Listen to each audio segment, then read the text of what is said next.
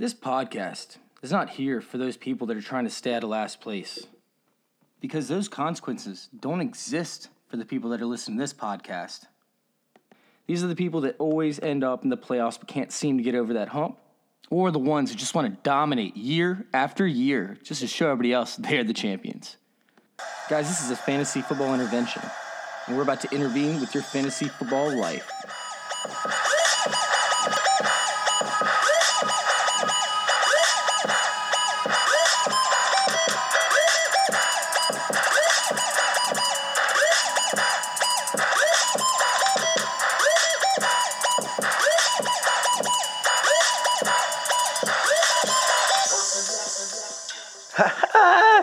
Yeah, baby.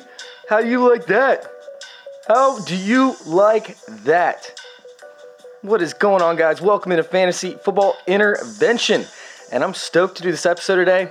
Before I get started on it, just want to pat myself on the back because I told you guys ownership for Lamar Jackson, Drew Brees, Matt Ryan, Kyler Murray, Jameis Winston, and Brian Hoyer would be insane. Insane. That these were the guys that you did not want to play. And guess what? Fucking hit. I said, if four out of the six guys don't end up going off, then you're gonna make money. Because these guys were probably gonna be owned in almost every single league. And if they bomb, if they bomb, you're gonna, gonna knock out half of the tournament. And guess what happened? Drew Brees bombed it. Matt Ryan bombed it. Brian Hoyer bombed it. Jameis Winston didn't do too hot. He wasn't winning anybody any kind of money. And then I said, make sure that you play like a Josh Allen lineup, a Daniel Jones lineup, a Sam Darnold lineup. Yes! What's up? These cheap guys, man. Nobody has faith in them. But I did. I had faith in them. I got you guys. Once again, guys, welcome in Fantasy Intervention. This is going to be a DFS episode. So, if you don't like listening to annoying statistical analytics, this is not the episode for you. And it's okay, you can skip it. We'll come back tomorrow with the regular standard league, season long league, I should say. And yeah, we'll continue that. We'll have some fun with it. But this is going to be for DFS, guys, so get excited for that. I, I sat down today at 11 o'clock, 11 a.m. to start doing this episode. It is now 3:33. Wow, 3:33. Cool. Um, it is now 3:33, and I am just now starting to record it. So I'm going to try and get through this as quickly as possible because there is a bunch of juicy stuff in this episode. I mean, I'm sitting down for four and a half hours just doing research on this stuff, and it's just interesting because there's so many different implications for this game. This game has huge, huge ramifications for the playoffs, for wild card, for fantasy. I mean, I love it. And the thing is, like, you can't go by previous years to break this matchup down. Most people would be, you think it'd be easy because you could just look back at last year's stuff. And this is two completely, completely different teams than what it was. I mean, when they played, Nick Mullens was the quarterback, Jeff Wilson was the starting running back. The Seattle Seahawks were actually reasonably good on defense. Hell, Rashaad Penny led the Seattle running backs in touches and fantasy points. I mean, it just wasn't wasn't the same situation as what's going on this year with uh, two dominant dominant teams, one on defense, one on offense. I mean, it's just going to be I cannot wait to watch this game. I just can't wait to watch it. I mean, it's about time NFL that you put a good game on Monday or Thursday night. I mean, shit. Anyways, uh, the storylines, guys. Obviously, Seattle acquired Gordon, so we're trying to figure out if Gordon's going to play or not. I'm not going to go too much into it because I don't know if he is going to play, and I don't know what the situation's going to look like. But keep an eye on that. He obviously needs to be in at least one of your lineups just in case he goes off in tournament settings. And I wouldn't play him in any any cash whatsoever. But uh, it's going to be a game time decision on whether or not he's playing. He is expected to play, and he is expected to have some sort of role. But yeah, it's not set in stone yet. When it comes to uh, Kittle and Robbie Gould, they're both doubtful. So Dwelley, the backup tight end for the San Francisco 49ers, should be an option in a couple different lineups because Seattle is bad against the tight end. And then Chase McLaughlin should be the kicker who used to be the kicker for the Chargers. But we'll talk about that in a second. He should be the kicker for the 49ers if Robbie Gould does not go. The good things is that Staley's coming back on the offensive line along with Mike McGlinchey and Kyle Juszczyk. So this running game could go absolutely insane. And yeah, the production should be better for Jimmy Garoppolo. Both teams have 16 takeaways. Seattle has seven interceptions and nine fumbles. The 49ers have 10 interceptions and six fumbles. On the Seahawks defense, they are getting back Quinton Jefferson, so that's a positive thing for him, and that actually allows us to hop over to the Jimmy G side of things. And the Seahawks narrative on defense so far, they just allow teams to pass all over them up and down the field until they hit the red zone, and then they stop them in the red zone. Meanwhile, the running game, they don't let anybody run on them or put up yards on them, and then when the run game gets to the red zone, they just open up the gates like it's a grand opening at Six Flags. I mean, it's pretty nuts. Like it's the exact opposite situation for for each one of these sides. So when it comes to Jimmy Garoppolo in the San Francisco 49ers, they do run more in the red zone. They don't pass a ton. It's 46 rush attempts in the red zone and 38 pass attempts in the red zone. And don't forget, Jimmy Garoppolo is losing George Kittle. So Jimmy Garoppolo might accrue some yards, but when it comes to passing touchdowns, I don't know if it's going to be there. I mean, like I said, he lost his number one target in the red zone. And even if they get up to the goal line, he's only had one QB sneak this entire season at the goal line. So he doesn't run in the red zone. I just don't see there being a lot of scoring for Jimmy Garoppolo and acquiring points. However, last week up against Tampa Bay, he had 37 pass attempts, which is the most so far this season. He had 317 yards, which is also the most so far this season, and he had four touchdowns, which is the most of his entire career. We could end up seeing a shootout potentially in this game, and Jimmy Garoppolo, it's not a strong option. I'm not in love with it, but if one of his players can break off a big play for him, you know, get that ball rolling, then yes, Jimmy Garoppolo is definitely a starting option. And if you do end up playing Jimmy Garoppolo, then you have to be looking at Deebo Samuel in this situation because Deebo Samuel has nine red zone targets and ran one time inside the red zone as well. He's now the official number two guy in that offense, took it away from Dante Pettis.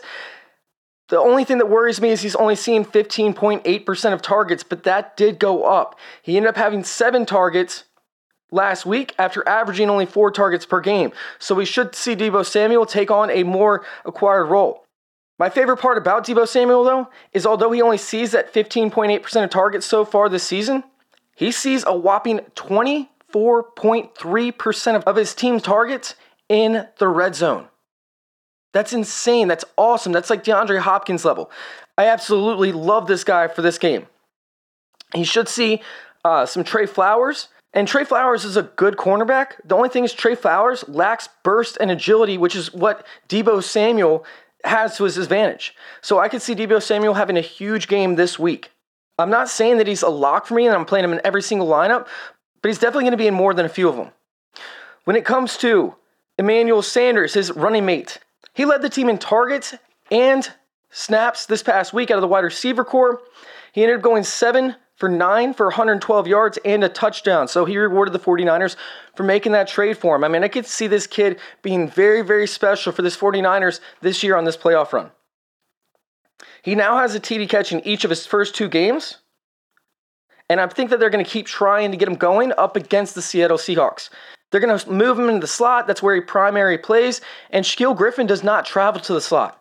The Seattle Seahawks this season have struggled tremendously against slot wide receivers. I expect Emmanuel Sanders to have a huge game. He's going to be a lock for me.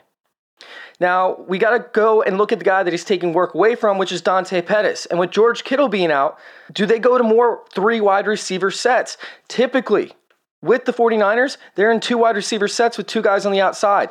That could change this week if George Kittle is out. He's doubtful, by the way. Pettis had 115 snaps in week six and seven.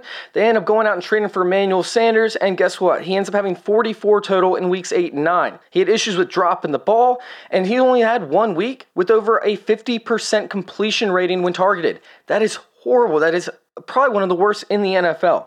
Now, if they do go to more wide receiver sets, it could increase the snap count from last week, but Kendrick Bourne who only played in a few snaps last week, actually got a touchdown on his lone target. So they lean more towards Kendrick Bourne or they stick with Pettis as the third wide receiver. Richie James is the only other option there, and he only has 12 snaps with five targets so far in the season. So I'm not even going to say that Richie James is a flyer for me. I mean, maybe if you want to take a shot on him, he's obviously going to be extremely cheap, but I'm not going to be playing any of Ricky James. On to the tight end position, and like we talked about, Kittle is doubtful. We have Dwelley as the replacement. He got 52 snaps last week. He ran routes on 75% of the plays that were pass plays. It's kind of shocking that that's the guy that's replacing him because he's not athletic. But he is 6'5, 237 pounds, and he dominated that target share in college. He went to San Diego State, obviously a smaller school, but he still got 29.6% of targets. That just doesn't really happen for tight ends in college, but it happened for him. So maybe there's just something there that I'm missing. But he is worth a potential play in a few different lineups as a flyer option. Seattle's defense isn't very good up against the tight ends. They've given up 68 targets, which is the fifth most, 591 yards, which is the third most, and four touchdowns, which is the eighth most. They're also giving up 110.6 passer rating, which is 12th in the league so far. So I think that Dwelley is definitely an option. And if you want to take a like a long shot flyer, you can go with their blocking tight end, Toilolo. I don't know if I butchered that. Sorry if I did. But yeah, uh, Garrett Celek could be activated as well, so keep an eye on that. He might be worth the flyer. He's coming off of IR. He practiced with the team throughout the week. But yeah, just keep an eye and see if he gets activated. On to the running backs, and the running backs are a little bit different. Like this is what took me so long was I had to go and, and get some research on this and figure out why certain running backs were playing for San Francisco in certain times because it became really, really tough to try and tell. But obviously, we came up with the fact that Coleman is the red zone back. We obviously have Breida, who is the receiving back in between the 20s. But the thing about that one with the Seahawks is the fact that they don't give up yards between the 20s. We talked about it earlier in the episode. They just don't give up yards like that. Mostert, if he plays, he'll actually play like whole drives and he won't come out when he gets in the red zone. I don't know why that is, but he gets red zone opportunity as well. And then Wilson. Wilson is extremely, extremely interested in this one, and I'm going to tell you why. In the first two weeks, he had 13 red zone carries, he had five inside the five. He ended up rewarding them with four touchdowns. He's extremely, extremely effective when they want to utilize him like that. And I really like Jeffrey Wilson. He would be worth a shot in one flyer position. If I think that for some reason Breida ends up going off, maybe Tevin Coleman isn't the same, and they want to throw Jeffrey Wilson there, I will take a shot on Jeffrey Wilson this week. The only thing that scares me off is the fact that he had five snaps over the last two weeks. Yeah, that's not pretty. That's not good. But back over to Coleman. I mean, only the Panthers and the Packers allow more touchdowns per game to the running back on the ground. So I think you have to play Coleman. I think Coleman is a definite lock this week. But when it comes to, you know, playing Matt Breida, I'm not really that turned on by because the Seahawks are eighth best in the NFL for TDs allowed to running backs in the air per game. They stop the run between the 20s. They don't allow passing work to the running backs. That's Matt Breida. That's who he is. I'm not going to be playing very many Matt Breida lineups this week. But I'm going to counter my argument with that and say that they haven't really faced that many good pass catching running backs. And the ones they have faced have absolutely gone off against them. I mean, Alvin Kamara put up nine receptions for 92 yards and a touchdown. David Johnson put up eight receptions for 99 yards. And Freeman, Devonta Freeman, that is, put up eight catches for 63 yards. So they are giving up some passing work to the running back when it's a good running back. And Matt Breida is a good running back. So I don't really want to pay Matt Breida, but I might in a few lineups where I have Jimmy G and maybe Emmanuel Sanders. You know, maybe Seattle Seahawks go up and they need to ca- they need to pass to catch back up. It's not going to be a, a play that I play often, but I could play it from time to time. Obviously, we talked about Chase McLaughlin. I think I said that right. He hit six and nine earlier this season with the San Diego Chargers before they cut him. Uh, those misses that he did have were over 40 yards, but he also made a couple 40 yarders, I believe, or at least one, and then he also made a 50 yarder as well. So he could be an option there, primarily because of the fact that the 49ers haven't been great in the red zone like we talked about. I mean, they, they've been okay, but they haven't been great. And Robbie Gould would actually have a way better season so far if he was healthy. I mean, he's missed seven kicks so far this season. I mean, without them scoring, as much as they should be, it just makes you respect that defense that much more.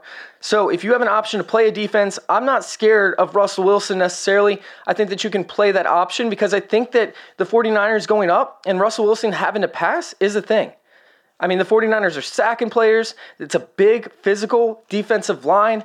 I mean, they're, they're strong in the middle, they're tall on the outsides, and they're fast on the edges yeah, I mean, this is a recipe for a huge game from the 49ers. I know the 49ers haven't played a great schedule, but I think that this week you can still play it in hopes of a couple turnovers, which Russell Wilson doesn't normally do, but it could happen. Now, on to Russell Wilson. He's obviously the top ranked quarterback in the NFL. However, San Francisco is the second ranked versus quarterbacks. I mean, 49ers, don't get me wrong, they haven't faced great quarterbacks. I mean, the best quarterbacks they have faced are Goff, Murray, and Winston. Only Kyler Murray and Andy Dalton put up 20 plus points against them. It's going to be a little bit of a tough task for Russell Wilson. The 49ers have won every game except for two by nine points or more. Even though we sit there and we think, oh man, this could lead to garbage time for Russell Wilson, 49ers don't let up. Even with all that garbage time, they have four games with three or less points allowed they have one game with eight points allowed, and they have one game with negative two points allowed up against Baker Mayfield. Yeah, Baker Mayfield scored negative two. The thing about the Seahawks is when they can't run, they pass, and they pass a lot. And when they don't need to pass, you get subpar games from Russell Wilson. 28 or less pass attempts, he scores 16.6 points or less in three out of those four games. If he passed for 33 or more attempts in Five out of six of those games, you got 24.2 points. You just have to hope that they have to pass. And San Francisco started out the year great up against running backs, but the past two weeks, running backs have absolutely destroyed them. And then Peterson still looked good as well. So for Russell Wilson, I'm just hoping that the San Francisco 49ers, you know, try and load up that box. I doubt that they do. They're probably going to focus on, you know, blitzing from the outside. So that allows Chris Carson to have an excellent game, which we'll talk about here in a minute. But Russell Wilson for me is not a lock for a roster spot.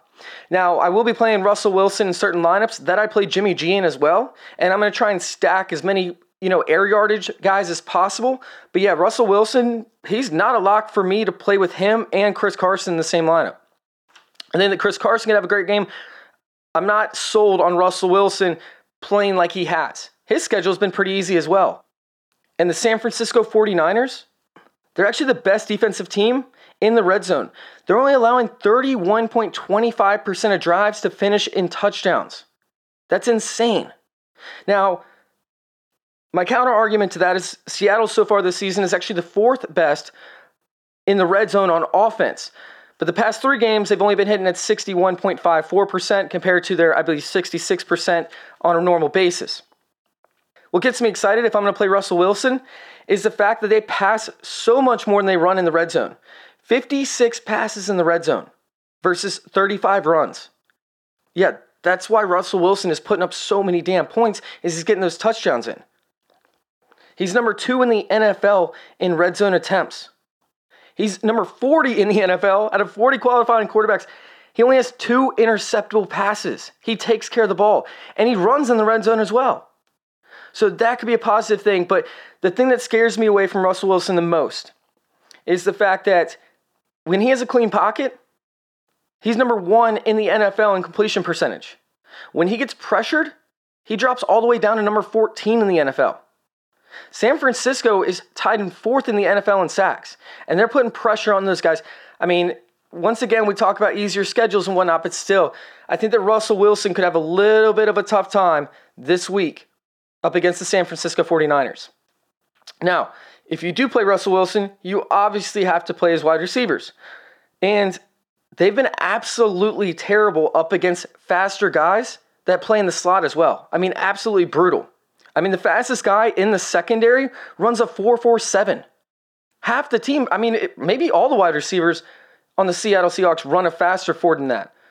I mean, look at Andy Isabella last week. He, he absolutely burned him on the 88 yard catch and run. That doesn't mean that you can't play outside receivers because although the slot guys do better, the speed guys on the outside still get it in from time to time. I mean, last week, Keyshawn still got a touchdown. He plays on the outside. Richard Sherman scares me a little bit because he's the number two cornerback in the NFL. And yeah, he doesn't have the speed, but they play a little bit more of a zone. So yeah, Richard Sherman does scare me a little bit if he goes over to DK Metcalf's side. But if they end up lining up Richard Sherman with Jaron Brown or David Moore, then DK Metcalf could end up having a huge, huge day. Sherman doesn't shadow and he doesn't go to the slot. If he's not across from Sherman, he'll be matched up with the 5'11 Moseley, who only runs a 4'47. So I think the DK Metcalf could have a huge game as well. And if they are down, they're going to have to pass. Yeah, go with DK Metcalf. You're safe to start him as a more than a flyer. Somebody, I'd probably be starting out just as much as I start Deebo Samuel. On to the Jaron Brown side of things. He started out the season as the third wide receiver, but David Moore is sneaking back in. He's completely outsnapped in the past couple weeks. Malik Turner, uh, he could be a healthy scratch if Josh Gordon plays, so don't try and play Malik Turner, or at least check if he's out before you use him as a flyer. Josh Gordon, I don't know how they're going to use him. There's no telling. He should have a little bit of a role. So, yes, I will have him in my lineups for tournaments in a couple different flyer options, but that's going to be it. Now, Hollister is interesting because he came in and I talked about him last week. I was like, you got to play this guy because he's going to outplay Luke Wilson. And he did. He outsnapped him 60 to 17, and he had two red zone targets for two touchdowns. I could see that happening again, although the 49ers, they've been pretty solid up against the tight ends so far this year. So that's not going to be a lock for me. I'm not going to be playing, you know, in a lot of lineups, but he still will be in some. The 49ers have only given up like one touchdown and no more than 40 yards, so they've been pretty nuts up against the tight ends. I mean, their linebackers are fast, their ends are huge, so it's not going to be open lanes for Jacob Hollister, but I mean, you can play him in one lineup. You can also play Luke Wilson in a lineup as a flyer option. Now, 49ers up against the running backs started out awesome. I mean, they were one of the top teams in the NFL up against the running backs, but this past two weeks, they have absolutely gotten destroyed. Destroyed up against Kenyon Drake. Yeah. And then, of course, Christian McCaffrey, you expect that to happen. But they also allowed four yards per carry up against AP three weeks ago in a Mud Bowl. So I'm not a huge fan of the 49ers up against Chris Carson. I'm, I'm liking Chris Carson, just to make myself clear. Chris Carson, he's worth a shot. Penny's not really playing. He only has 83 snaps in the entire season. Prosise didn't even get any snaps last week. He might have even been a healthy scratch. I mean, I could end up seeing some tremendous, tremendous potential. I'm going to be starting Chris Carson in my bonus spots in a few different leagues, and I think you could definitely, definitely hit. Jason Myers for me is an actual play this week, and you know I hate kickers, but he is a play. And that's all because of the 49ers red zone defense. Now they're the top in the NFL. You could end up playing Jason Myers as a shot for a kicker, and then the defense, I'm not playing them. They forced nine forced fumbles and they recovered nine fumbles. That's not good. I mean, that's great, but that's going to regress. They're the fourth worst in sacks in the NFL. They have 15, but nine of those 15 came in two games up against terrible offensive lines. Yeah, I'm not playing the Seattle defense. I think that they're going to get torched. And the 49ers should be protecting the ball in this matchup. Like I said, I expect the 49ers to go up and, yeah, just run the ball out. So, Wowee, that was a lot faster to record than it was to do all of that research. God, man, that was crazy. But yeah, guys, I want to say thank you for listening. If you guys want to listen to us on any other platform, we're going to be on SoundCloud, Google Play, Apple iTunes, Stitcher, Castbox. Yeah, get excited. If you want to follow us on Facebook, we're at facebook.com slash fantasy intervention. Huge shout out to Fantasy Football Discussion on Facebook. You guys are awesome. Keep those questions coming, and I hope you guys enjoyed that live show. That was a lot of fun for me. Last but not least, if you guys have a broken phone, you live in Virginia Beach, go to the iPhone repair store. Yeah, the iPhone repair store right there off Burton Neck Road, right next to Scotty Quixx. Tell them Fantasy Intervention sent you, and they'll give you 10% off your bill. Yeah, get excited. Once again, thank you guys for listening, and thank you for letting me intervene with your Fantasy Football Live switch up his dope, pick up his dope, they feeling I'm the go. Hey, hey, hey, hey, I got it made, my niggas is made. I'm getting my money, my nigga, I'm paid. The pussy is good, my credit is great. All I want is a yacht. That's how you bang a podcast.